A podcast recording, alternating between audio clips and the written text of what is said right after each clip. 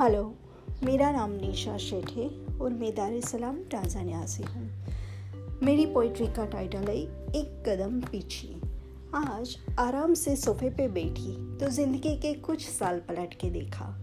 आज जहाँ पे खड़ी हूँ, उसके एक कदम पीछे खुद को खड़ा पाया। सबकी खुशी का ख्याल रखा। पर खुद की खुशी को अनदेखा था किया। अपने वजूद को सबके वजूद में ढूंढते हुए पाया। सारे फ़र्ज़ निभाते हुए भी, भीड़ में भी खुद को तनहा था पाया। मैंने प्यार से सजाए हुए छोटे छोटे सपनों को बिखरता था पाया। कुछ यादों को अपने ही अंदर दफनाते था पाया। फिर मैंने एक कदम आगे बढ़ाया था। जहाँ पे मैंने खुद को शान से जीना सीखा, सबकी खुशी के साथ खुद की खुशी का भी ख्याल रखा, अपने सपनों को नई उड़ान देकर फिर से संवारा, अपने सपनों को एक नया आसमां देकर खुद का वजूद बनाया।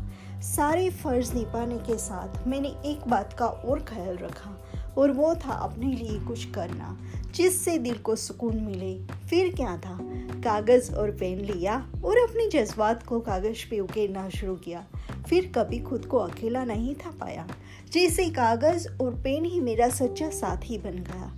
एक कदम पीछे थी तो जैसे मेरा अपना वजूद ही नहीं था। पर आज मेरा अपना वजूद है। ज़िंदगी में सारे रंग है। सब कुछ है पास मेरे, जिससे दिल को सुकून है मिला। जिससे दिल को सुकून है मिला।